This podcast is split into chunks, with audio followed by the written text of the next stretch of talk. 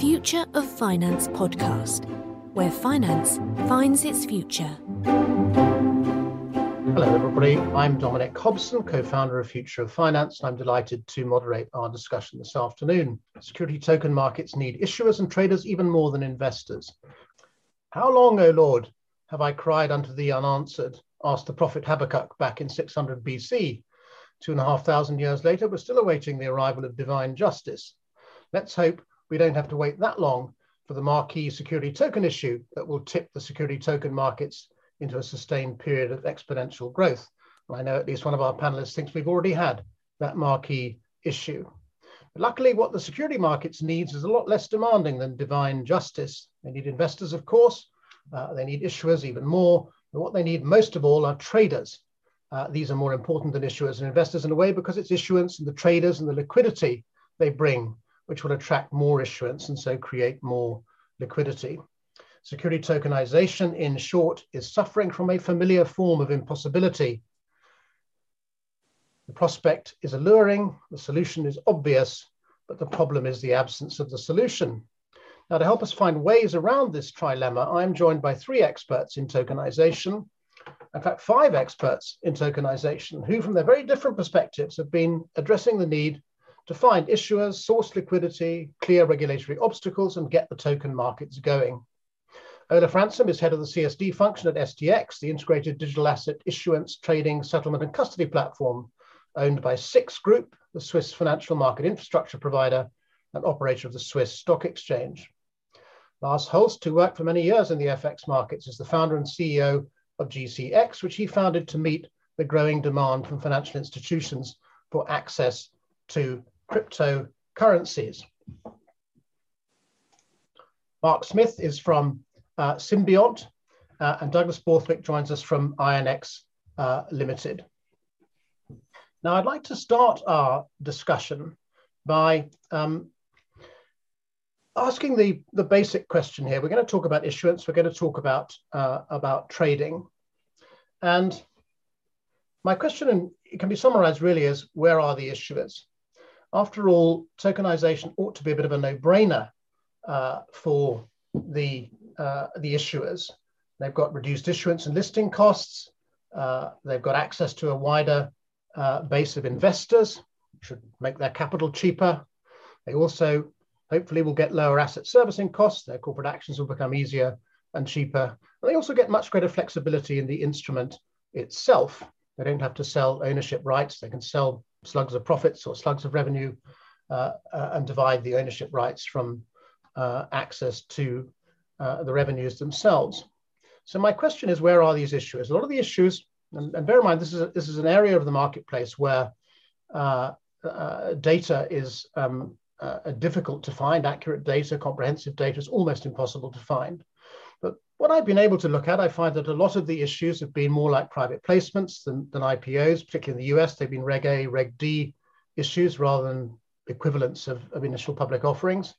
A lot of the early issues, this is changing a bit now, I know, have been for token infrastructure providers themselves uh, looking to fund uh, their own businesses.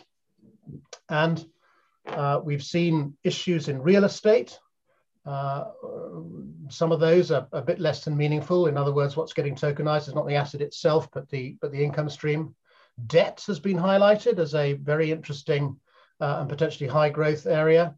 Uh, we hear a lot about the EIB issue uh, uh, April last year, um, which was a tokenized bond on a public blockchain, but even that uh, seemed to have many limitations. We've heard a lot about privately managed assets, private equity, private debt. Uh, we've heard a lot about collectibles. Uh, fine art is one thing. Uh, we're now even starting to see moments in sport. Uh, but even that seems to be getting captured by NFTs rather than by the security token markets. Uh, lastly, and I, I, did a webinar on this last week, uh, tokenization of the mutual fund markets have, do seem to be getting going now. We've got a couple of uh, startups uh, who are having some success in that area, actual funds being tokenized um, in Asia. So I'd like really to throw this question um, first at, at um, perhaps Olaf, you could kick us off, but I'd like, I'd like Henry and, and Douglas to, to contribute to this as well. Um, how difficult is it to find issuers of security tokens?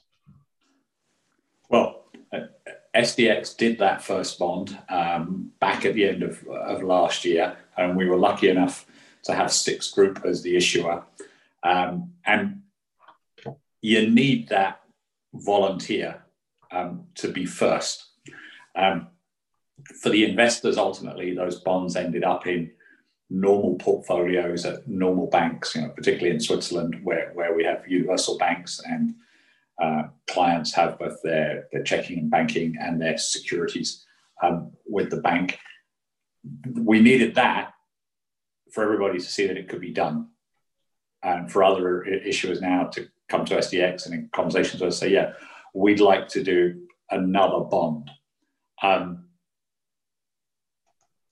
it's a while before those you can pick up all the um, the benefits of issuing bonds. I, I think if uh, if you were to misuse uh, the phrase by Rod Stewart, the first step is the dearest. Um, you have to ask the banks to set up some some new infrastructure. It, for the banks, it's just a pain at the margin. It's a pain in the neck to do, but you can start to see that pressure. You've got more issuers coming. You've got issuers who come and say, "Well, actually, what we really want to focus on is the whole pre-trade coordination part, and I know uh, the primary partner, and Mark will have some words to say about that. Um, how does the issuer get together with the banks and the syndicate to say, "Yep, this is the deal we want to do. Who's taking how much?" That there seems to be with the issuer saying, "I also need you to do that." So, yep, um, slow train coming, but you have to take that um, first step. Would be would, would be my point on that. And I'd also say, from looking at the other things that are floating around in and around SDX, there's a lot of interest in debt, of new instruments, of different flavors of, for example, um, supply chain financing, uh, core, uh, um, commercial paper, uh, which Mark talked about in the uh, in the warm up that, that you're seeing. So we needed the signal that's got people interested, um, and there's more to come. Thanks. Now, Douglas, you're you know you're the chief business officer at, at, at INX. Uh, you're based in New York. You've got this cryptocurrency trading platform. You've even got a, a, digital asset broker dealing business inside the firm. You've got an automated trading system. You've got an interdealer broker. Um, you yourself have this long background in, in FX trading. Um, am I right to be um, less than than uh, optimistic about the, the, difficulty or ease and difficulty or difficulty of, of attracting issuers? I think you're wrong. Um, the issuers, the, the issuers are, sta- are staring us in the face. You know, there are a lot of public issues already that are trading on exchanges or ATSs. There's 13,000 companies that trade on the OTC. Now, the SEC said about a year ago that they see all assets moving onto the blockchain.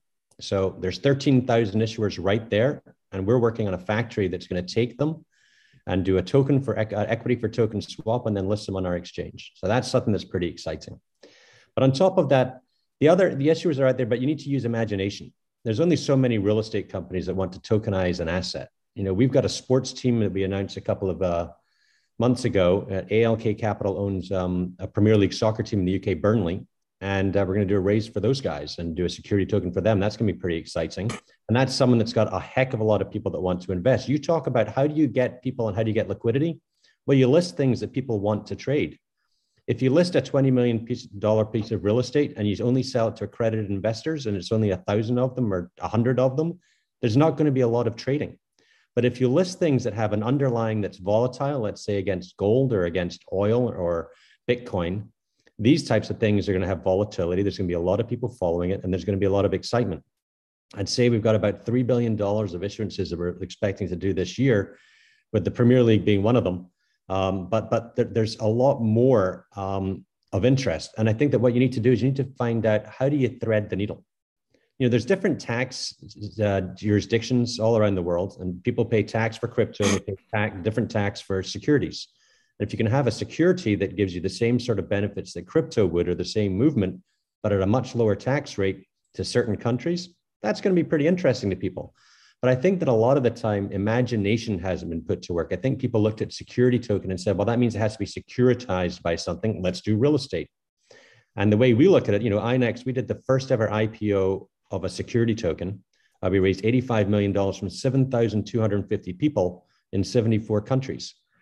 And we did that because we wanted to prove that if you can get retail involved from day one, then it becomes very exciting. Now, we talk about Reg Ds a lot in the United States for private offerings, but I do think that Reg S is going to become much more important. You know, with the Reg S, you can sell to retail, you know, around the world outside the United States. And so I think that you're going to find that there's a lot more Reg S. A lot of, a lot of companies will come out with Reg Ds, but they'll come out Reg D, Reg S. So they can only sell to qualified investors in the US or accredited investors. But outside the US, you can sell to absolutely anyone, uh, as long as they pass through the KYC AML and, and come from the right countries. But I think that that's going to be sort of the, the moment. I mean, I see liquidity being there when you have retail involved. And how do you attract retail? How do you attract the audience? Well, you have a cryptocurrency trading business. Cryptocurrency, everyone knows. Security tokens, it's a bit of a mouthful still, and people have to get educated to it. But once they come into my shopping mall because they want to trade Bitcoin, or they see me at the Daytona handing out a trophy, then they come in and they say, well, what are these security tokens you're offering?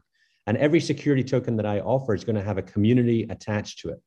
Whether it's 600,000 people or a million people that already are familiar with the product or the company, that's the type of thing I think that builds community, builds uh, uh, trading uh, volumes, but also builds uh, interest in what you're doing.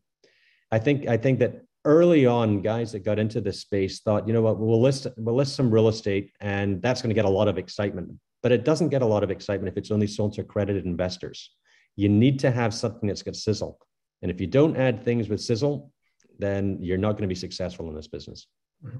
Thanks, Douglas. Um, well, the big, the big, well, in the U.S., the, the, there's a huge problem with regulation. And Dominic, you start off by saying, when are we going to move away from private into public, something more of an IPO? Well, there's a huge restriction in the U.S. as it relates to the form in which securities take in order to go public. They have to be DTC eligible. There is no, no such. true. The INX token is a public security with a full F1 prospectus sitting in the Edgar database. We're publicly reporting. Uh, we do not do anything with the DTCC. So that's not an S1 filing. That's not an IPO. F1. That's a, yes, that's an alternative. That's an alternative to no, an F1 traditional. Is a, an F1 is a foreign filing as yes. opposed to an S1 being a domestic filing. Correct. But we did it. We did the first ever IPO in the United States of a registered security on the blockchain.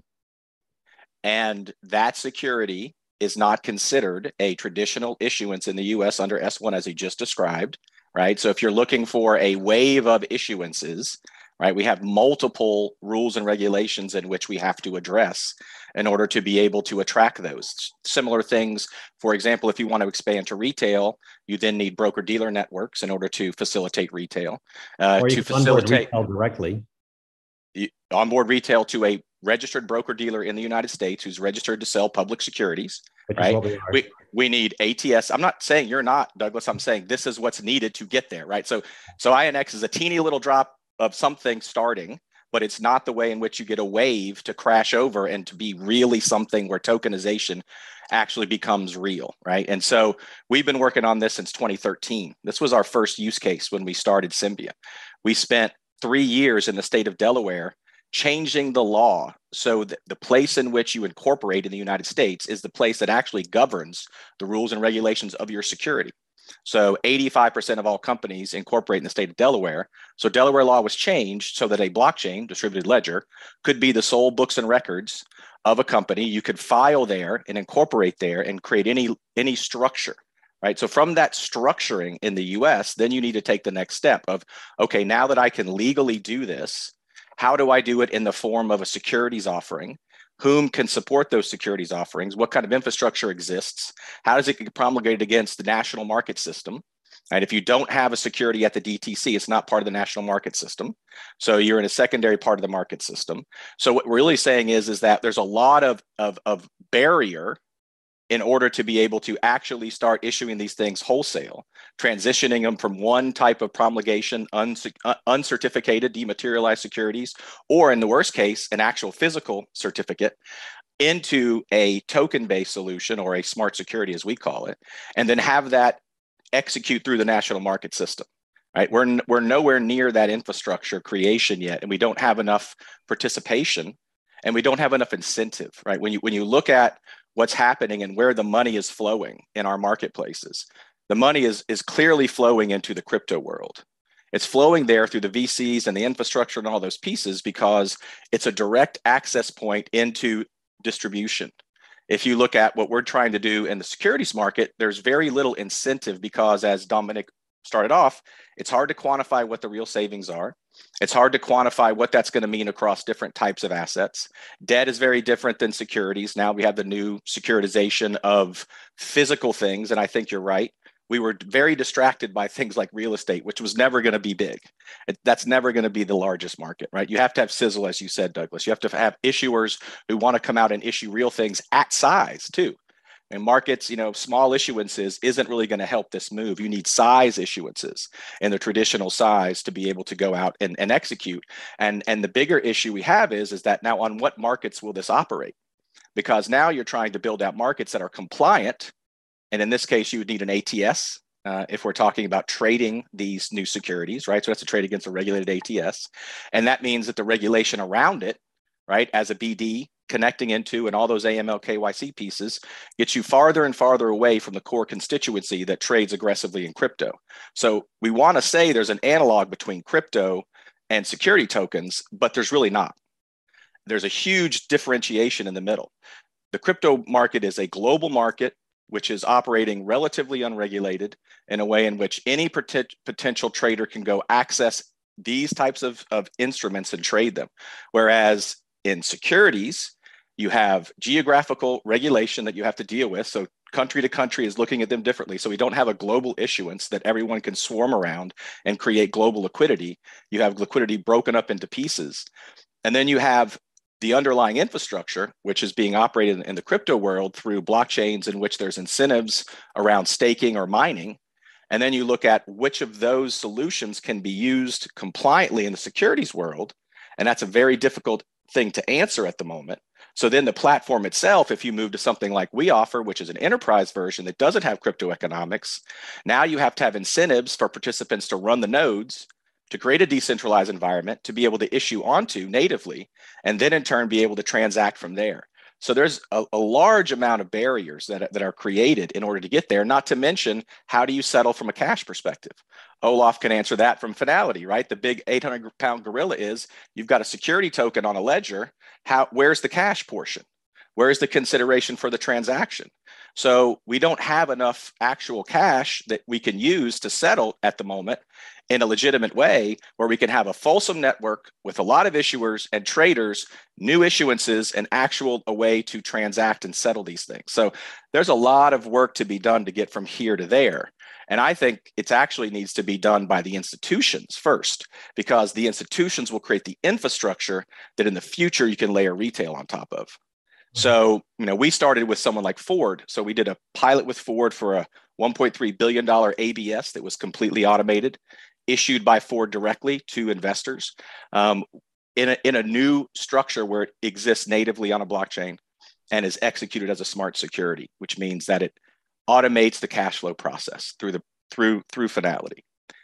We're now going to do a live issuance of commercial paper. And again, institutions are looking this and saying, what's the, le- the lowest level of risk? So commercial paper is a short issuance, right? What is something that we can distribute to institutions without a regulatory issue? Right? Commercial paper or something like that. And then how do how does it work and how do we then distribute it and how do we then layer from there and grow? So it's it's a huge issue. It seems obvious when you look at it but then when you start to peel the young onion it gets more and more difficult as you go. Mm-hmm. thanks mark. Um, i'll come back to that institutional point but i'd like to bring henry in at this point. Now henry you're you know you're the ceo at fusang you're a full service exchange you for tokenized securities and cryptocurrency. You're, you're, you're regulated in, in two jurisdictions. You heard Douglas say that one of the ways to bring liquidity to the securities markets is through that cryptocurrency um, enthusiasm. Uh, you heard Mark say something slightly different, but give us give us a, a perspective, an, an, Asian perspective, if you like, on what's really happening in security tokenization, because I'm sure it'll be different from what's happening in Europe and the US. Absolutely. No, thank you, Dominic. And um, first things first, I think I am the only person here uh, representing Asia, and I'll caveat everything I say uh, by the fact that I have very little knowledge of how US securities laws work, uh, except to know that it is very, very complex. Um, maybe just a little bit of background about Fusang as a group, because I think that we think about the uh, security token markets quite uniquely and sometimes quite controversially. Um, you know, Fusang, uh, I, I, think similar to a lot of people exploring the security token space, realize that you really do need to provide a more holistic ecosystem than what a lot of traditional exchanges are looking at doing. Uh, to us, it is important that we can be uh, issue tokenized list trade securities uh, beyond just what a traditional exchange function might do. Um, and I do think that it is very important to try and blend both the traditional world of capital markets and securities, and I'll talk about what that means, uh, while also grappling with this whole digital crypto world and etc. Um, maybe talk a little bit later about how we put together some of these pieces and the infrastructure but I think one thing that we've done very uniquely is um, I agree, retail participation is absolutely important. I don't think you can have a market that functions without retail flow. You have a lot of institutional markets that exist in the world, but most of them at some level are layered upon retail access. So most of the flow in a market might come from an institution, but I do think you need some degree of retail flow to make everything go round. And that's why when we were first looking at this space, I was very, very clear uh, that we needed to build an actual stock exchange. We needed to be able to take very traditional looking securities, bring them through a very traditional looking IPO process, turn these into public companies where they could then do retail offerings of their stock. I personally think security tokens as a broad category, uh, some of the things you mentioned, Dominic, um, you know, let's call them investment contracts, derivatives, etc very very interesting. My personal feeling is that that will not be the first step in the security token market that we need to begin with instruments that are simpler. And um, i'll again caveat this by saying i think there'll be lots and lots of dimensions of the security token markets.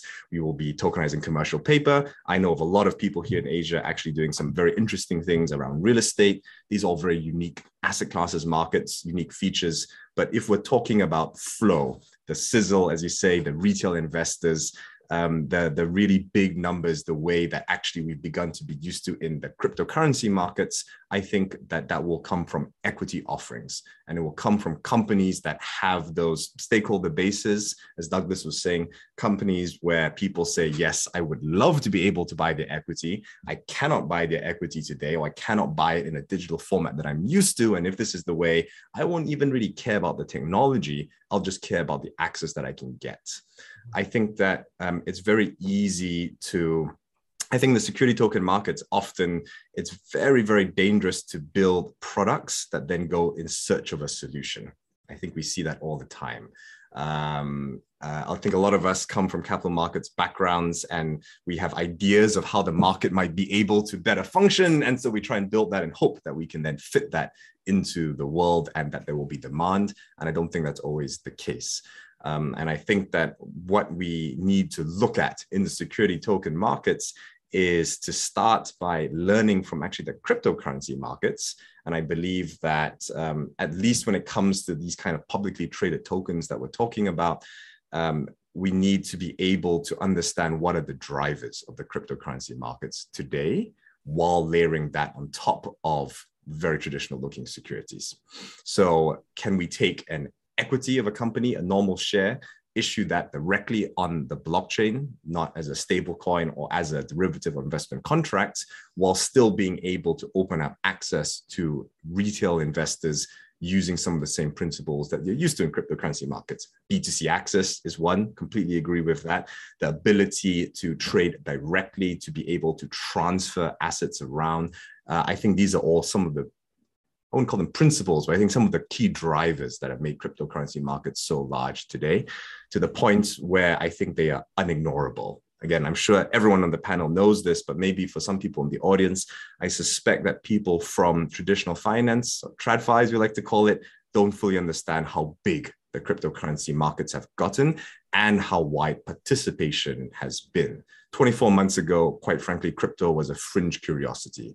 Today, here in Hong Kong, for example, where I'm sitting right now, uh, if you're the un- under the age of 25, 50, um, 50% of your investment portfolio is likely to be in cryptocurrencies. If you're under the age of 18, 100% of your portfolio is in NFTs because you can't buy anything else. And I don't think that you should underestimate just how much crypto and NFTs and etc. have exploded into the public consciousness. That said, and I'm pretty sure all the panelists here would agree with me at some level, the crypto markets are very messy. When you look at the kinds of assets being traded, again, you have Bitcoin, Ethereum, fantastic. When you start to look down that list on Coin Market Cap, very quickly it becomes a bit more adventurous, let's say. Uh, and I do believe that uh, being able to offer just very boring, understandable securities like shares, equity to that market is the way to go, as long as those shares are in companies that people really, really want to buy. Uh, so I think I agree with you, Mark. You know, it's it's real estate, maybe not the answer, but I don't think it's it's the asset class. I think it's offering a token to investors and saying, I've got a 4% yield or whatever it happens to be. And we know this from firsthand experience because um, end of well 2020 now, uh, we were trying to issue a bond. Uh, you could call it commercial paper China Construction Bank. Um, effectively, is a short-term three-month U.S. dollar deposit on their balance sheet, uh, paying 75 basis points a year USD yield. Uh, and back then, everybody got unbelievably excited in the fact that we could tokenize something like that. I guarantee you, if we were to try and issue something like that today, nobody would care. Nobody would get out of bed for 75 yeah. bits yeah. Everyone no. wants to trade Bitcoin and get crypto yield. So well, I guess what I'm trying to say is we've got to blend those two worlds. Yeah, Mark, could, I, could those... I just, Mark, could I just st- stop you a minute because I, I can see it's a, a, fun discussion, but I just wanted we're getting some questions starting to come in now, um, and I also wanted to give Lars a, a chance to, to, to say something as well. Uh, and on the questions, um, I, I, obviously encourage everybody watching and listening to, to put in questions, use use the Q&A to, to send in your, your questions and comments as we go along. But Lars, I'd just like to, to I'm going to come back to you, Mark. I'd like to, to bring um, you in, Lars. Now, we've had a question here actually from Paul Dowding, where he says trading of any securities, particularly bonds, requires a financing borrowing market to complement it. You know, basically repo is the source of liquidity in the bond markets, as he's pointing out there. But current blockchains cannot record future dated obligations as payables and receivables and usually rely on smart contracts, which are algorithms that only wake up and process fully paid for long transfers. Aren't these some of the problems hindering liquidity and trading? Lars, I don't necessarily need you to address that, that, that the technological question, but it seems to me that, that um, trading, this ought to be very attractive as a trading market. You've been trading crypto for a while now. Um, the opportunity to trade equities, if you like, um, and debt round the round the clock. Use those cryptos as collateral. Uh, to, to Paul's point there, um, you get more more asset classes to trade. You're going to need less capital and cash to do it. Um, the kind of liquidity depends upon upon people like you. Um, what is your view of the security tokens markets? Are they an attractive trading opportunity yet? And are they are they one in future, in theory, something you're going to get really involved with?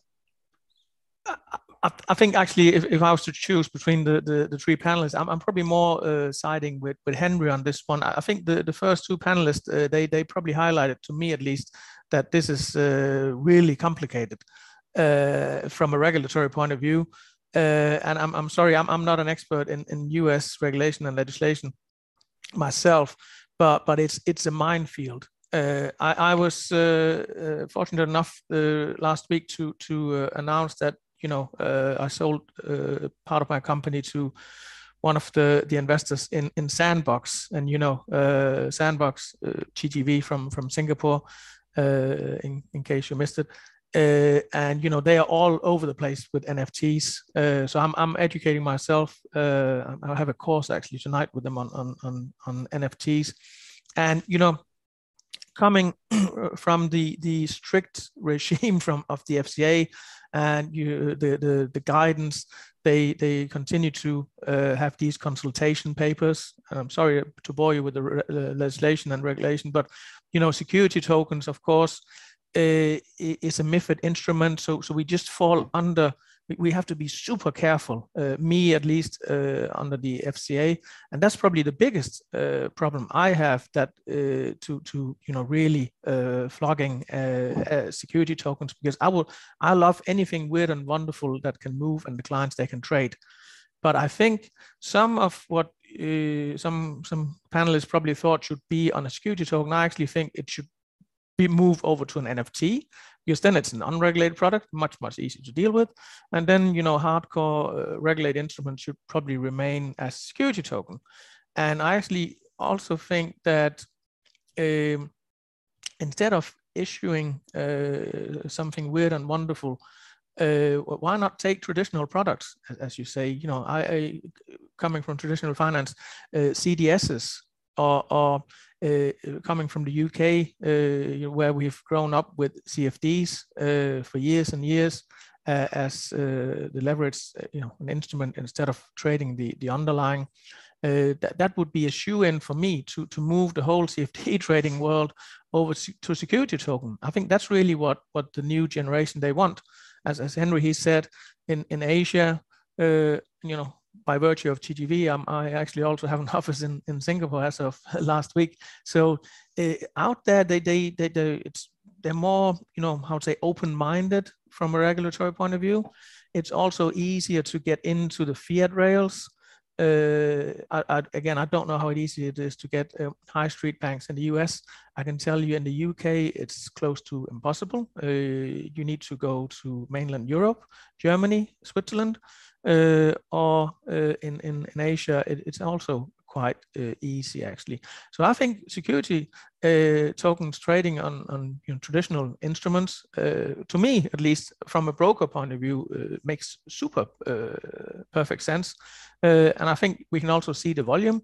And as, as the broker, at the end of the day, I make a living of, of the, the volume and, and the broking. it's, it's, it's not super interesting for me to list something that's super illiquid, uh, aching uh, penny stocks, where you know I, I can't make commission. I'm, I'm, sorry to say, you know that then we're back to it's it's uh, the first uh, panelists that that you know have it in make make it interesting. You know where, where, they are involved in the issuance and and the whole value chain. But for me. Uh, as, as the broker, FCA regulated, uh, and on the FCA crypto asset register, by the way, I, I of course need something uh, that moves and, and where there's volume. Uh, also, as, as Henry said, uh, I, I, also get asked for listing uh, weird and wonderful exchange tokens, you know, and I always look at the uh, you know coin market cap or something like that, top 20 coins. It's like in foreign exchange. Uh, you know, a lot of people they'll come and ask, you know, for for local markets, ruble, Mexican, and then you ask them, you know, how much are you going to trade? Well, I might trade uh, two trades a, a, month. Well, sorry, sir, you know, it's not really worth it. Uh, and and 70% of the business, if you just cover euro, dollar, sterling, and yen, maybe some Swissy today, then you have 98% of the volume covered okay then leave the rest uh, to to some specialists out there and i'm uh, i will i will have the same approach on on the security tokens you know. I'm sure there'll be some some some penny stocks player or whatever they'll be called in the future. And then i guess uh, i at least uh, will, will need to focus my energy on where i feel it's transparent where i'm comfortable with the underlying aml and and, and kyc and and of course where I can make some some commission uh, at, at the end of the day. And that of course is a function of, of volatility and, and, and volume. So sorry, that was not exactly your your your question, Dominic, but I, I just thought I would just uh, no, no, it's, it's very helpful. Pennies. One of the one of the points you're making is about is about building bridges between the world you're trading in now and, and the world we could be trading in in the future. And Olaf, perhaps you could address that in a minute. Before we do, could I put to ask Douglas and Mark to address this question, which has been raised by Andrea Tranquillini. It's originally for Mark, but I think, Douglas, you'll have thoughts on this. He says if most of the companies are now incorporated in Delaware and the law has been changed, is what you were saying, Mark, what would be the trigger for tokenized issuance? Is the DTCC lacking readiness to handle securities tokens? So, Douglas, perhaps you could answer that by saying why you didn't bother with the DTCC, and Mark, you could you could address Andrea's question more directly. You know, is the DTCC an obstacle here? You know, we went to the New York Stock Exchange and Nasdaq. We said we got a full security. It's digital. We'd like to list. They said, look, we're not we're not ready to. The DTCC, I guess, is kind of like uh, it's the the kitchen, and New York Stock Exchange and Nasdaq, I guess, are the restaurants. Um, so we had to bypass it altogether and list it on an ATS that we bought. Um, and a lot of digital assets have to go that route because the DTC is not fully prepared yet for for what's happening. And you know, yes, we miss out on the ability to access all of the networks that happen when you go through a national exchange. But if the national exchanges are ready, then maybe the network has to change. You know, you don't, you can't put a put a square peg through a round hole. And I think that in the future, maybe you don't go through a broker and then go onto an exchange. Maybe you just deal with the exchange directly. And I think that you know that, that's certainly the way that people are trading crypto right now, and uh, that's certainly you know I think how a lot of people are looking at it. And so our view is, look, let's just onboard people directly. We'll bypass the DTCC if they're not ready for us, and uh, you know sometimes you don't have to worry about the current system. The current system certainly has a lot more breadth and a lot more distribution but sometimes you've got to change that and you got to change the way that distribution happens if you want to be successful yeah, that's. I mean, he Doug, Douglas did it the exact right way, the, the only way. Um, the DTC isn't ready, the exchanges aren't ready, the custodians aren't ready, the brokers aren't ready. No one is ready. At least the United States, I can only speak to the United States. There is no institution or part of the current system that is ready. Period. Um, and then there are different pockets of effort to change things. The DTC has two uh, initiatives going on right now in which they're looking at this technology and how to potentially do something. Um, one purely in the private markets that they're driving themselves, um, where they're looking at how do we get private securities on a distributed ledger and and as a test market to see because it's less risky than public securities on a on a distributed ledger and then you have paxos kind of leading the way with a no action letter where they're in fully S1 securities, a, a, small group of them with a small group of institutions um, and a small amount of volume, settling trades in a shorter period, but they still have a DTC account that's part of the process. So this is all just baby steps into what may be something bigger. Uh, but but you know we see the Delaware law eventually clashing with federal rules and regulations because there is a requirement if you're going to be a fully S1 listed security in the United States, part of the national market system, you have to be DTC eligible in the form of your security, which really means you have to take the true property right ownership of a private company, cede it to Cede & Co., all property rights, and then in turn, they reissue contractual rights back to the companies through the custodians and the broker dealer to the end investor. So that whole structure is is designed to try to create electronic records and it's and it requires centralization. So coming with a decentralized concept really dramatically changes everything. And then when you start to talk about well then what's going to be on those ledgers and what's the first issuances? I think henry when you think about 18 to 25 year olds you're exactly right. The problem is outside of that top 10 as lars pointed out in the crypto world those would all be considered highly speculative penny stocks in the United States. They wouldn't even be in the national market system. Most of them would be in the OTC space, even downlisted. And so, therefore, you couldn't use it as collateral. So, the idea of a SushiSwap or a Uniswap or any of these things that happen in DeFi absolutely unequivocally couldn't happen in the US because you're leveraging a penny stock to buy a more risky penny stock. That just doesn't happen.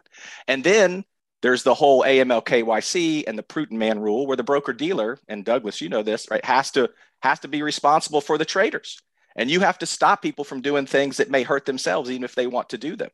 So those who could trade these very speculative stocks if they became security tokens would be limited. So those 18 to 25 year olds probably wouldn't be able to even trade them because they wouldn't get past the initial the, their, their initial process of aml kyc so there's just so many things that exist Douglas is 100% correct. We have to scaffold up a new marketplace from the ground up with, with INX and others. And we're going to have to build systems and processes and have it as a you know basically a competitive marketplace to the to the traditional market and then over time you could see issuers move because of the value from the current systems to the new systems but that is a long process and i think if we look at crypto and say well that's where we want to go we're probably never going to get there because those crypto issuers spend all their time saying why they're not a security.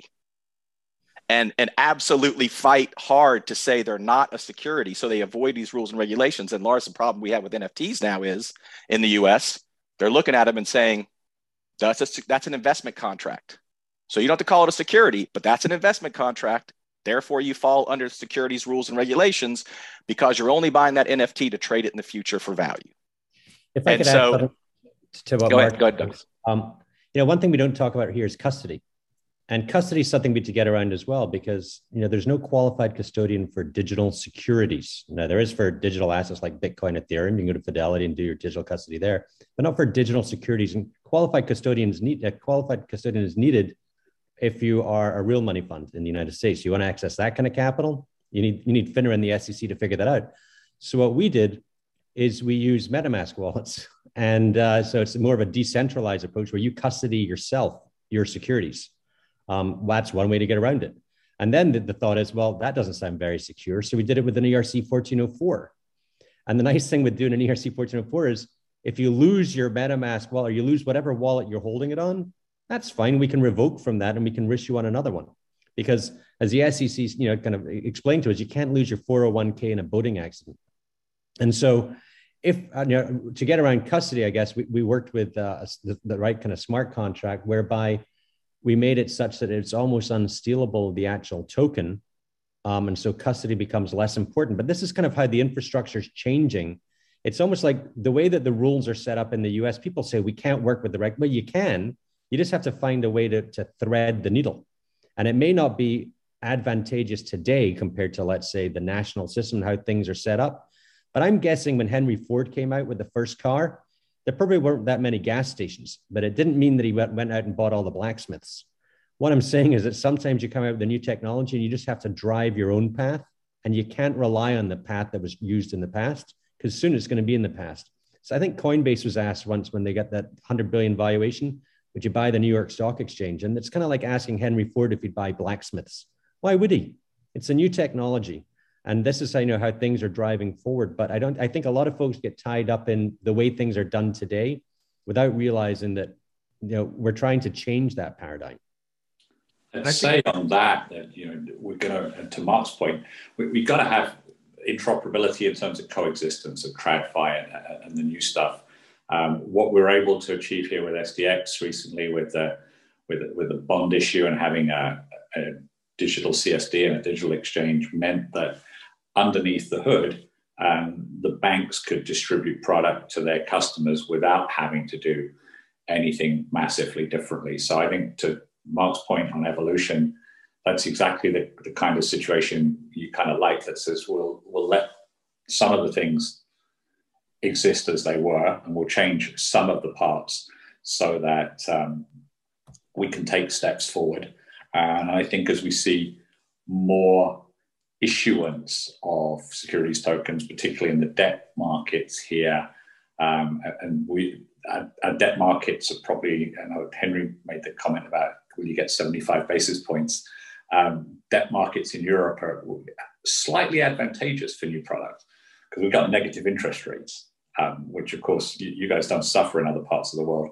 And there's a big, you can see a big tug of war between clients and banks at the moment wealth management clients go to the go to the bank and say, "Why am I paying negative interest rates?" It's like, "Well, yeah, because we have to pay them too." So they're looking to replace cash balances with securities. So you need some kind of short-term financing instruments. Back to the thing that Mark alluded to about commercial paper that feels like it's not it's not such a long-term investment that you, you wouldn't do it now and give it a chance. So as you see some of these things coming together, I think that that coexistence allows us to take some small steps um, in there because the banks aren't going to throw out all this infrastructure um, overnight. Um, Olaf, Olaf, what what about um, the, the point which Lars was making about building bridges? And in fact, we've had a question from a member of the audience, Anton Grin, who says it's a question for SDX, but others can comment as well. You know, what about sooner or later plans, technologies, bridges from securities to CBDC to asset tokenizations, DeFi, crypto. How do you link these presently siloed markets up? We've talked about, Henry talked about this, uh, Douglas talked about this, about how crypto is a natural source of liquidity for security tokens. You kind of, how do you make it happen? How do you build bridges? What are you, how, what are you thinking at SDX, Olaf? Um, well, so there's stuff that will be issued natively. Then there are, you can go and look at other bonds that have been issued and say, hey, can we make them available on on another exchange. That's that's one that's one possible bridge that you go and collect up instruments um, that that have already been issued. So I think um, uh, it, I think Douglas at the beginning talked about a, a, an equity for token swap that you you take the old instrument, turn it into a new one, put it in a new marketplace, and, and try and give it some sizzle that people will trade it.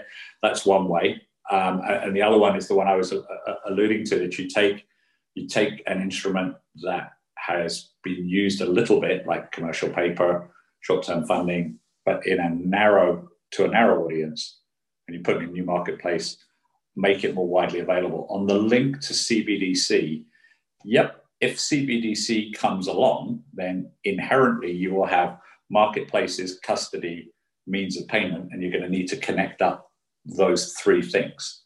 Um, it seems like the central banks will focus on wholesale CBDC, which will be a good thing.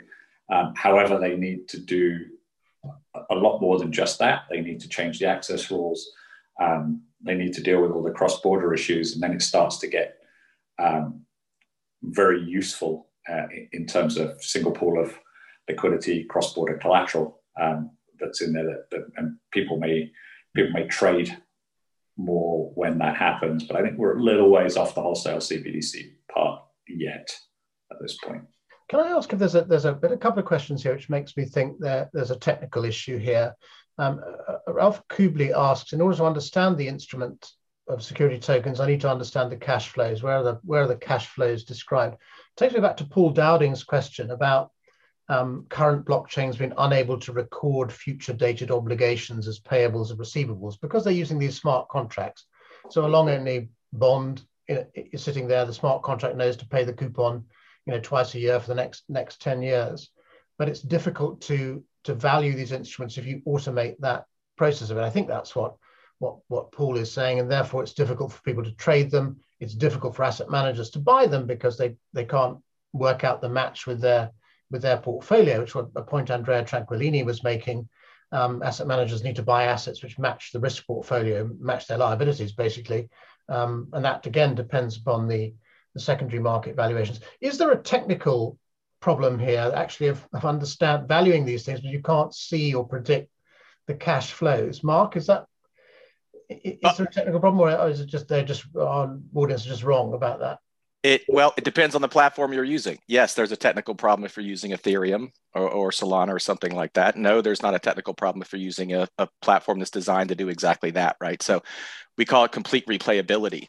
So issuances that occur uh, on a blockchain in which you can do a direct issuance and then store the information about the security on the ledger while keeping it protected with cryptography and only allowing counterparties to that particular instrument to be able to decrypt the information about the instrument itself. So the commercial paper issuance we're doing or the ABS issuance we did as a, as a pilot with Ford two years ago, we actually published the full investment document onto the ledger. Um, so I, I'm not going to pitch Symbiont as, as a platform, but our platform does have the ability to store all data on the ledger rather than just simply storing a hash. If you store a hash, then it requires that information to be stored off the ledger to a third party. That then creates third party trust. And then you have to actually go to that third party to see what that instrument does, which is the question that's being asked. If you can store that information on the ledger itself, when you enter into a transaction, you then can decrypt the details of that instrument, see if that instrument fits your you know, portfolio, see when those cash flows will be paid and how they'll be paid, and then negotiate on a bilateral basis to trade that particular security. So when we think about trading of these instruments, I, I think they're going to start first on a peer-to-peer basis. We think the best instruments to trade first as securities are naturally OTC and ones that are currently in markets that use phone or other type of messaging system that isn't completely electronic. Because to deploy a fully electronic solution into a marketplace in which you have competing entrenched solutions makes it extremely difficult. So if you find areas, again, like ABS or, or commercial paper, which they're pretty much manual processes, and make them digitized, you bring value and you don't have any disruption of moving systems out in order to be able to implement new systems. So, but to answer that question, yeah, if you store the information on the ledger and have complete replayability, you're fine. And if you don't, it creates a problem. Mm-hmm. Now we've had a um, uh, Henry. Perhaps I could ask this question to you. I, you said a, a, few minutes ago that if you're under 18, I think it was 100% of your investment portfolios in, in NFTs. Um, Mike Halsell has sent us a question. He's sent us a link to this story about a young man in Indonesia who posted a thousand photographs of himself uh, on OpenSea uh, just for a laugh and pitched them at $3. They're now selling at $12,500. So he's kind of become an accidental uh, millionaire. Isn't this exactly the type of thing? On one hand, you could see the growth in NFTs over the last year or two as being very positive for the security token markets. But on the other hand, if, if something goes wrong here, um, it, it, could become uh, an opportunity for regulators, far from making these markets, writing regulation, make these markets work more easily, could actually stop them before they've even really got going. Do you ever worry about that? I worry a great deal about the fact that uh, for a lot of people, and again, under the age of 25, a large portion of your investable portfolio in places like Singapore, Hong Kong will be in NFTs. I worry about the fact that people do not know what they're actually buying. Uh, I think NFT as non-fungible token, you know, distinct from fungible token, the technology makes total sense. And the idea of using NFTs to represent certain kinds of assets that should not be intrinsically divided, like land title, makes total sense. I don't think the average person has any clue what they're buying when they buy an NFT. And the fact that you label it using the technology is worrying in and of itself. That's like saying, hey, what did you invest in? And you said, oh, I invested in a stock. Which one? I invested in a stock. uh, you know, no one is looking through the underlying asset layer. Uh, we should be calling these things art tokens not least of which is because I don't think people realize there's often no legal or contractual link with any kind of underlying asset it may represent. Um, but I think you bring up a really interesting point, which is, um, you know, I think Douglas, you mentioned the Coinbase listing earlier. OpenSea announced a few weeks ago that they are pursuing uh, an IPO in the US. The fact that you have all of these major crypto platforms looking to list on traditional markets, on national security exchanges in the US, to me, the answer to at least the, the mainstream thrust of security tokens uh, lies in trying to understand why that is the case. I think that um, maybe just a bit of definition. Uh, you know, people can and will apply various kinds of blockchains, public or private, and tokenization to a lot of asset classes. In many cases, this is going to be done by effectively trying to digitize existing systems and workflows. Uh, the ASX in Australia is a great example, trying to swap out the backend settlement system for something based on the blockchain. We'll see how that all works. Um, but that's really more of a, a, digitization of workflows. What I think crypto has shown, and again, really should be an unignorable fact at this point, is that there exists the possibility of a radically different paradigm for how people begin to think about let's call it investing. And I won't get into the semantics of whether or not buying in a non-security or, or NFT is investing, but just how they're choosing to spend their capital and hoping to make some kind of financial return. Uh, crypto, I think, has shown us that capital markets can and will follow the exact same business models that every other industry in the world is following. So when you look at the way that I don't know, people sell shoes online these days. It's all B2C. I go direct to consumer. I communicate direct to consumer. Um, I don't need to usually deal with layers and layers of intermediaries. Uh, and I want to be able to touch a consumer that in some way is intrinsically interested in my product, meaning uh, customers don't walk into a department store anymore and buy a shoe just because it happens to be there. They can find whatever shoe they want to buy somewhere in the world and buy exactly that. And you can probably tell I don't buy a lot of shoes because I have no idea how, how the shoe market works. Um, but again, you know, the fact that people like Coinbase or OpenSea are even thinking about listing on traditional stock exchanges using paper shares after having raised private VC money even over the stern objections of their own communities. When Coinbase did the listing, when Open Finance is looking at doing the listing now, there's many community revolts where people say, What are you doing? You say tokens are the future. Where's yours? Again, I think that until you talk about market issuance, Dominic, until you see a major crypto company want to actually tokenize their shares directly and choose to list digitally instead of using paper shares, you will not see mass adoption of security tokens. To be very transparent, you know, Fusang yesterday, sorry, my, everything's blurring a little because it's been a busy period. But yesterday morning, uh, we announced that uh, we were in the uh, we that we'd received approval to do an IPO for ourselves for our own company. Um, and, and to me, the, the interesting point, or at least our very unique view, is that um, the tokens we've issued directly represent shares. So these are not tokens that map to a paper share somewhere else. These are not investment contracts or derivatives. Uh, the token does the, effectively represents the share certificate, and through the blockchain record, we construct the register of members of the company in real time. So if you're a token holder, you're the direct legal shareholder in our company. as you would have been if there were paper shares. Again, I think this this this uh, is a rather unique view, at least in our market. Uh, I hear a lot of people on one hand in the crypto market saying we are moving to a post-security world. No one's going to buy equity in companies anymore, and I think that's nonsense. Uh, but on the other hand, I also think that we do need to move away from just trying to digitize traditional capital markets flows.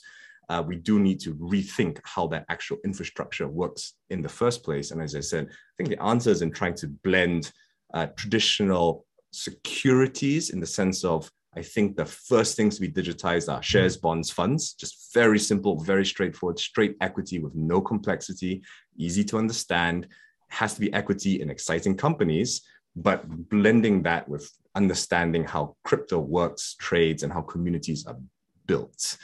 Or at least I think that's our view, right? And one view going forward. Again, I get that the US is a lot more complex, I think, than some jurisdictions out here in Asia.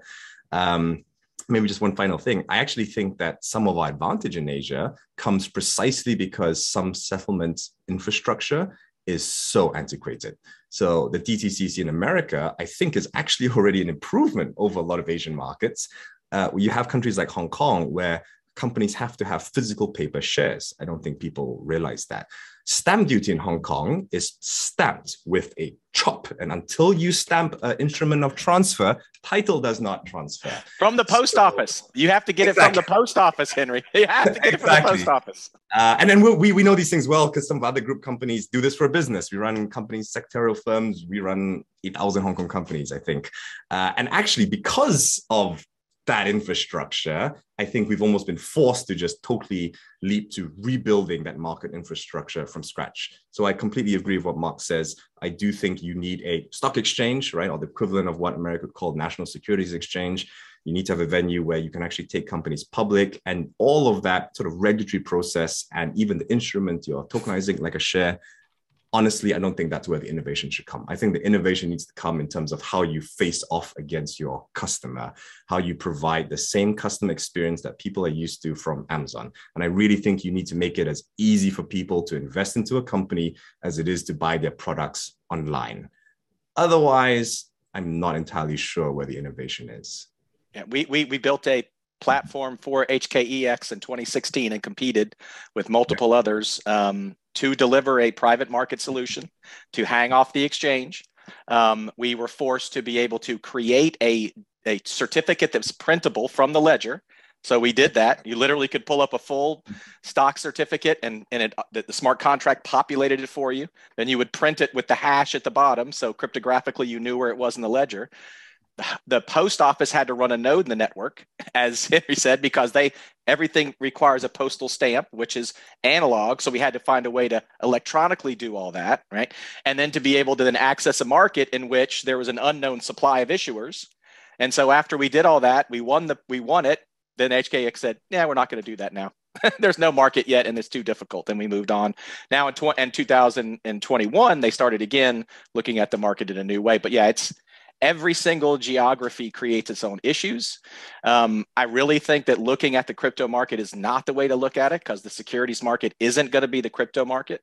And I think Douglas is exactly right. We have to build something new and innovative that addresses the securities market, but it has to all be within the regulatory paradigm because re- regulated entities must participate, right? When we use the word security, what you're saying is, is that there's a regulated infrastructure that has to go along with it and and you're not going to convince traditional regulated entities, especially custodians, and we work with a lot of them, to be, to go all in on something in which, from regulated perspective, could ruin them.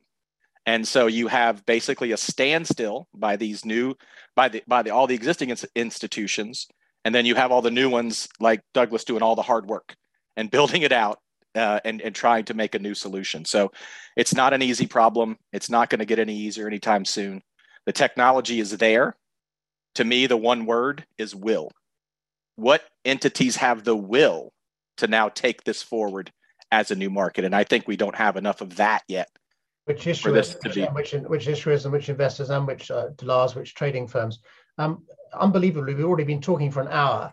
And I still feel we're skating on the surface of all this, but, but um, I'm happy to run over for, for 10 minutes or so because it's a very interesting discussion. And I'd like to end really by asking about this point about, about regulation. But before I do, Douglas, could you just, and this is related to the, to the regulatory point, um, Anton Grins followed up and he says, well, this isn't just, uh, this is the guy who was talking about building bridges between crypto, DeFi, security tokens, and so on, CBDCs. Um, he says it's not just, it's about technology of liquidity bridges, you know, in the way that DeFi is working um, or, or, could work, that you could issue a security token that could become pledgeable as collateral inside a DeFi uh, liquidity pool, for example. Do you think that, that that there are purely technological ways of starting to generate liquidity in the security token markets by linking up with the cryptocurrency markets and, and with DeFi, or do we kind of have to wait for regulators to, to make clear we can do that? Well, DeFi is a dirty word when it comes to regulation, right? But but I'd say that there's a lot of DeFi companies that are now coming to companies like mine and saying, look, we want you to whitelist, uh, go through a KYC and an AML process. Folks that then can come in and then we'll do a pool of folks that have gone through a KYC AML within this DeFi area. And that's a little bit like how Bank of America is set up today, right? I mean, you put your your your deposit money in, and then they lend it out to someone that's completely anonymous to you at 15% on a credit card. So it's like a centralized, decentralized way, except the difference is you don't get that 15%, you get 0.2%. DeFi works very, very well, but it's strangers dealing with strangers. And I think it's going to be very hard for someone like myself to get involved there, other than on a KYC AML type uh, type thing. But DeFi is good in the sense that you do the the uh, custody on your own wallet, so I like that. Um, but I think that it's going to be very hard to also take a security token if you're doing a, a, like a public security token, you're probably going to have it on a whitelist because you're not going to you're not going to allow it to be sold to random people. Every single person has to go through a whitelisting process. And so DeFi has a tough problem. If you put your ERC 1404 into a DeFi thing, you say, okay, I want to sell it to some random, some rando. That rando also has to have gone through the whitelist process too. Now it can certainly happen, and that's fine but it, it happens very, very few. DeFi is successful because it's strangers dealing with strangers all around the world constantly. When it comes down to security tokens, whitelisting is going to be very, very important. And it wouldn't surprise me a couple of things. One, if the US government says, look, if you want to hold crypto and trade crypto, you've got to whitelist your wallets with a registered exchange, whether it's a securities exchange or a crypto exchange in the United States. Because the US right now sees they don't have a problem with Bitcoin. They get a problem with people having Bitcoin and wallets that they don't know about. It's like Swiss bank accounts to them. It doesn't, doesn't really work for the tax guy. The other thing is NFTs over $10,000. I think there's going to be a crackdown there because the old days, if I wanted to move $50 million from Colombia to the US, I put it in a plane. And, uh, you know, it was hidden. These days, I do a squiggly JPEG, uh, create an NFT, and then bam, the 50 millions in my pocket, and I can sell the government. This is how I got it. I, I made this, this painting. And so you know, there's going to be a NFTs today remind me of 2017, the ICO phase, where it's crazy, it's exciting, everyone's talking about it, and then it just kind of blows up, deflates, and then regulation comes in and sort of starts to build it back up again. So, you know, I think that what you have to take away is that regulation, whether you like it or not, certainly in the United States, is here to stay. You can't, it's not, this isn't like the Facebook model where you go out there, you break it, and then you fix it. When you break it with the US government, when it comes down to financial regulation, it's really hard to fix it again. Now it takes patience. You got to be a tortoise. You can't be a hare. But you know, as you, as you build these different building blocks and you, you start to create an ecosystem that all is within the regulatory structure that exists today, then I think that you end up with a pretty good sandbox. And I think that what you find is a lot of institutions in the United States did do the Facebook model. They ran out the door. As Gensler said, they're listing hundreds of tokens that they see as securities and that's going to be a problem for a lot of uh, you know guys that are very successful today. Nokia had a great phone for a while, and now everyone has an iPhone. Um, you know, I remember using Netscape as a as a kid at Carnegie Mellon. Nowadays, everyone uses Google. Like there's first movers that go out the gate. Everyone thinks you're never going to get past them, and then you know, moods change, uh, things change, and suddenly the, the, the also ran becomes the big player, and uh, but you've got to stay within the regulatory structure. And I think that regulations moving towards companies like mine, um, and uh, you know, it just takes patience.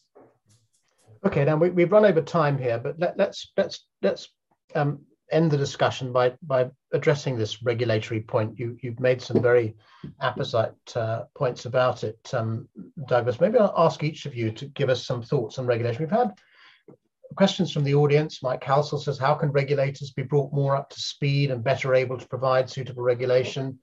Um, uh, Michael has said, um, in terms of regulation, what are your thoughts on the DLT pilot regime planned for market infrastructures in Europe? Andrea Tranquillini says the DLT pilot regime is a business inhibitor. Though I do agree with the ambitious path set here, regulations like the sun, you see it every day. So there should be a way to go around it or reshape the market, um, as one of the panelists seemed to, to indicate. So people recognize regulation. And what my, my question, I suppose, is this.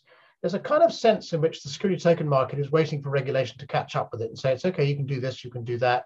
And then everyone's clear, issuers are clear, investors are clear, traders are clear. On the other hand, if something goes wrong here and the regulation becomes very heavy handed, it could cast a blight over this market. And maybe the market never gets going because um, there's been some expensive accidents which have cost investors money and the regulators kind of advertently or inadvertently stamp it out. So, Olaf, perhaps I could start with you. Um, regulation, because Switzerland has passed token regulations, token laws even, um, And uh, tell us about the Swiss experience and whether you think that has relevance for the rest of the the world, including the United States and and Hong Kong. Um, so yes, yes, we've been pretty good with the, the, DLT securities laws, which really say, hey, you can you can issue stuff um, native native to blockchain, and that counts as a security. You don't have to get your chop out and go down to the, the post office and and and do all of that. Um, so far that hasn't particularly led to a rush of issuance, really, in the, the, the sizzle type stuff that Douglas was referring to earlier. So that, that per se hasn't massively changed um, the way that securities are issued. So I, I see more prospect coming from um, that new instrument type of area like commercial paper that we, we talked about earlier that, that those will be used. I don't I don't think yet that the law change has massively changed behavior.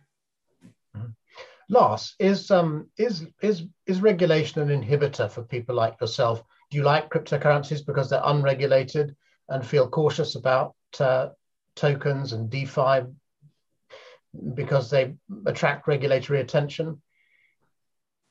Well, I wouldn't say that, you know, uh, uh, uh, exchange tokens and, and, and crypto coins are, are, not unregulated anymore. We have to be registered uh, on the UK uh, FCA, you know, the crypto asset register. And I think the smoke from the consultation papers from ESMA uh, there, and also the recent, well, the consultation from from the FCA is that it will probably be more and more uh, um, aligned with uh, well standard uh, frameworks.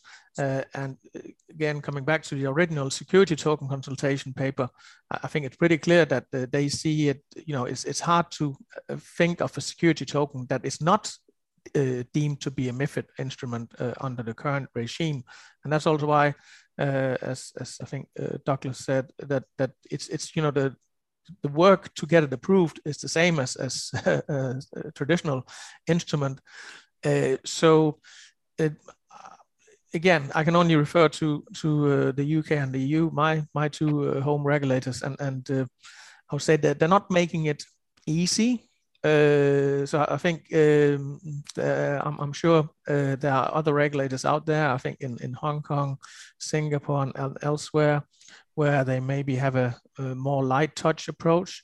And I also think this whole uh, NFT frenzy that we have seen uh, probably uh, is, is, primarily uh, taking place in, in Asia and, and, to an extent also the Middle East. again, uh, I simply don't think anyone, I would not take the risk uh, with the current regime in, in Europe at least.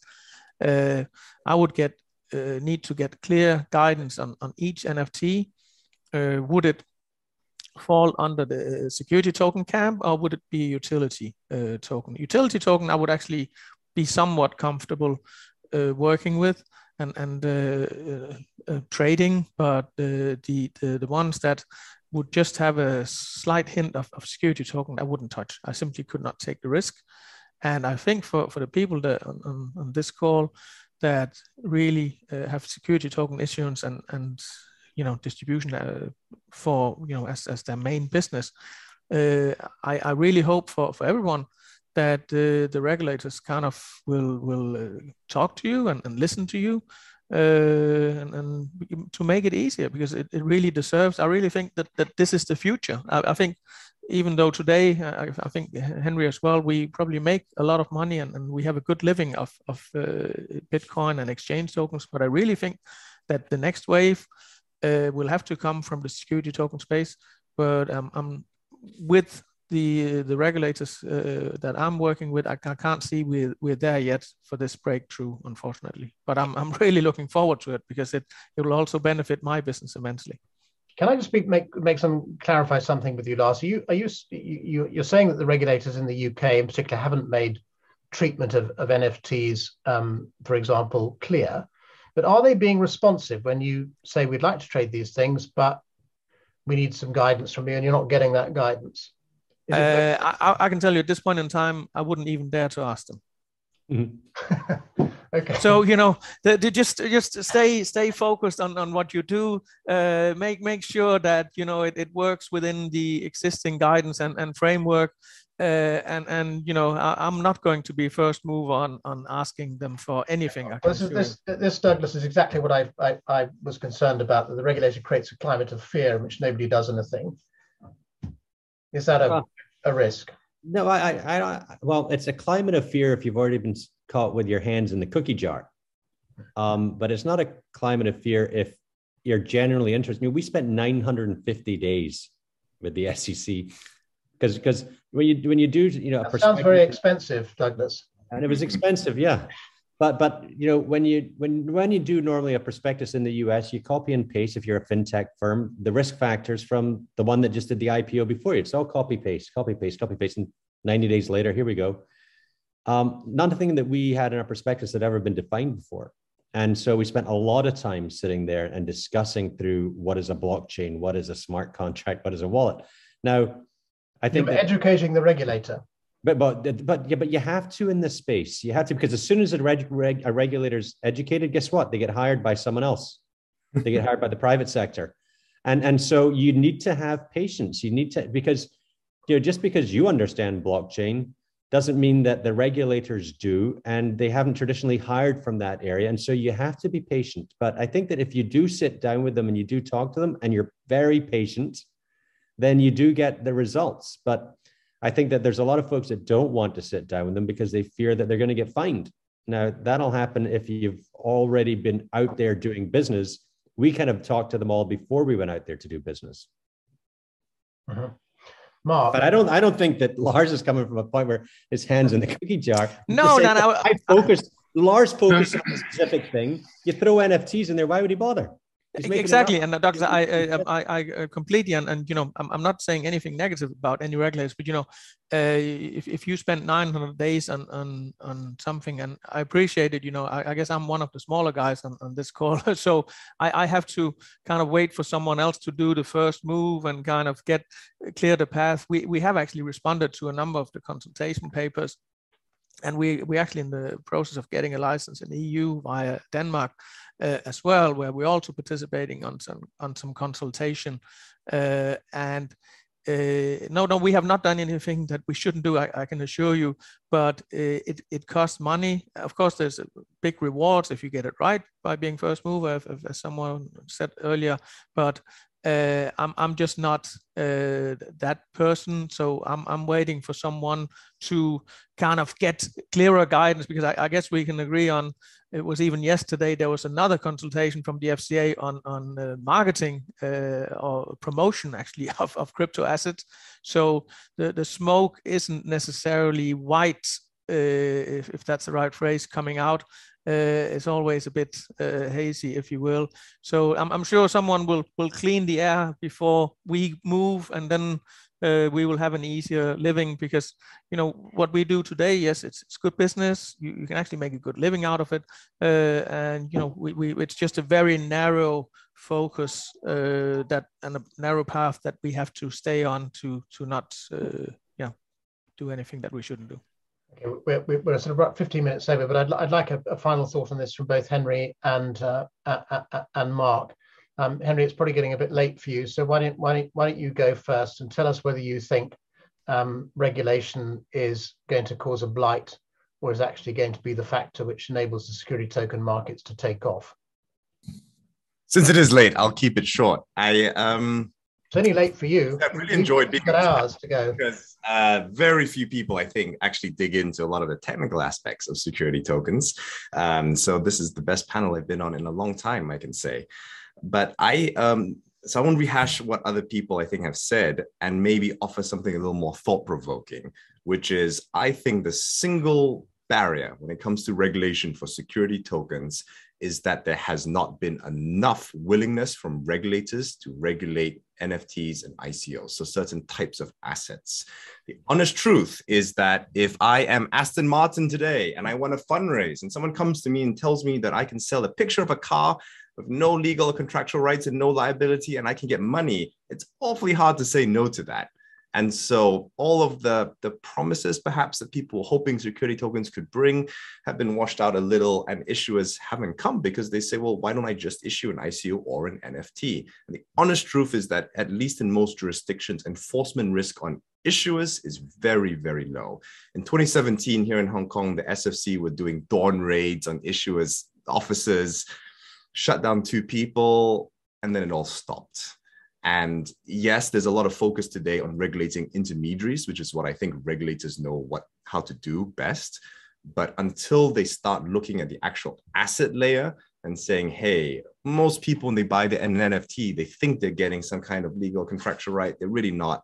Is it really safe that people are investing such a large portion of their portfolios into art? Again, nothing wrong with you want to buy art, but is that a real investment asset? I don't know. And until they actually step in and are willing to enforce on issuers, I don't think you'll see the security token market really start to take off in a big way.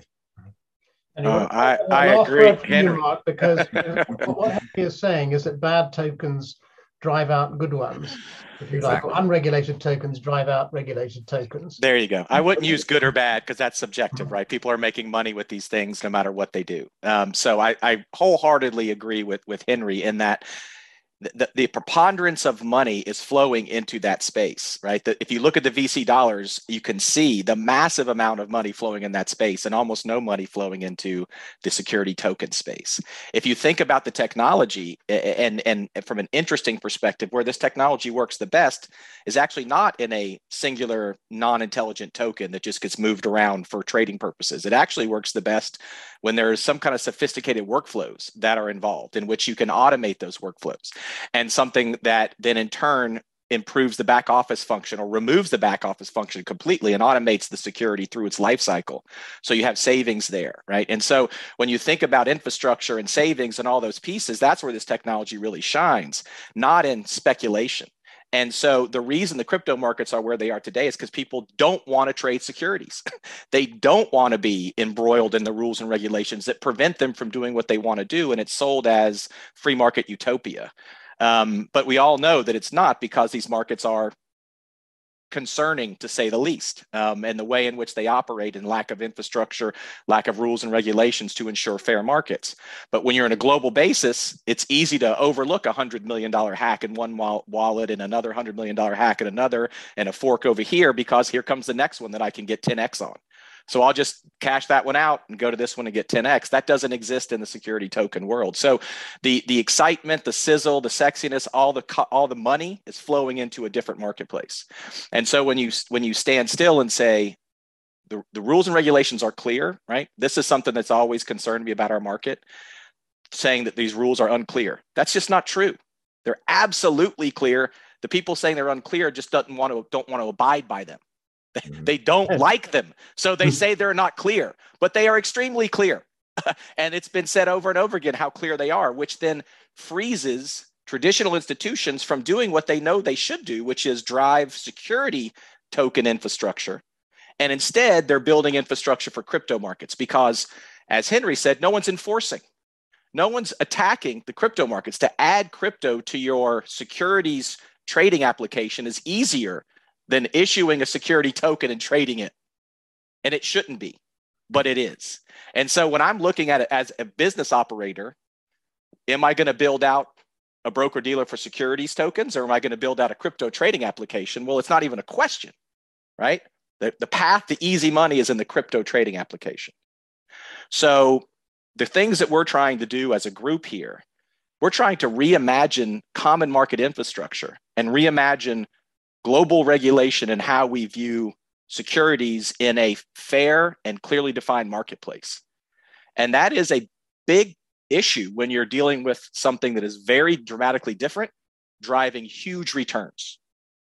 And the, the when the asset classes value proposition is speculation, and that speculation continues to prove to be valuable, as an institution, I'm better off investing my money there than taking this risk to say, yep, we know these are securities, we know the rules, and we're going to do these things inside that and risk being enforced against if we make a mistake versus going over here where there's very little chance of enforcement and a lot of opportunity to make money.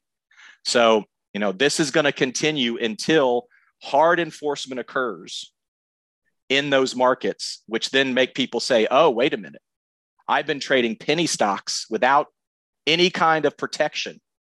And that's risky and I shouldn't be doing it. I'd rather have the protections of a of a structured market in which I know the rules and regulations and how the game is going to be played when I play it. And you know, I said early on in 2014, 2015, there won't be an Uber event in this market, and I was wrong. There was an Uber event from a from a financial regulatory perspective in crypto, where the regulators basically just got run over. And at some point, it was too much to attack. And things like Ethereum were created as clearly a security, but they had to say, nope, it's not a security anymore because it's too big to fail. and that's the reality in the US around these very large cryptos. So we've got a lot of work to do. Um, if we're going to build this infrastructure, you got to, you know, take a lot of lumps and spend 900 and something days with the SEC like like Douglas did. You know, I, I don't even know how many days I've spent with the SEC starting in 2013 and all the way to today. I mean, starting with the transfer agent rule and, and moving forward. And then institutions uh, and new associations like ADAM, of which I'm a founding board member, the Association for Digital Asset Markets, where all we do is communicate with regulators, global regulators, about the value of these markets and, and how they potentially could become the true new market infrastructure. But we've got a long way to go, and it's going to take a lot of will and there's going to have to be some trigger for incentivization to drive how this gets built out because the incentivization in the crypto market is undeniable. I can either run the infrastructure and get paid as a staker or a miner, or I can trade on top of it, right? Or I can issue these things, you know, with impunity. So with those as the competing for the capital to build this out, that's a hard competition. And we have to find incentives to drive these markets to grow from a regulatory perspective and fit and create the new paradigm as we scaffold it up against the existing one. Thank you, Mark. That's a great note to end on. I'm, I'm envisaging in my mind a regulator climbing out from underneath the bus labeled ICO, which ran them over. And they're going to wake up and they're going to be both forceful and they're going to be entrepreneurial. And they're going to uh, help these security markets, social security token markets, take off by getting that side of things right. But I think we really must stop there. We've, we've run well over time now. Um, I'd like to thank our panelists, Olaf Ransome from SDX, Lars Holst from GCX, uh, Douglas Borthwick, uh, Borthwick from uh, INX, Henry Chong from Fusang, and Mark Smith uh, from Symbiont. Thank you too to our audience for your questions and your comments. Uh, but for now, it's goodbye from the six of us.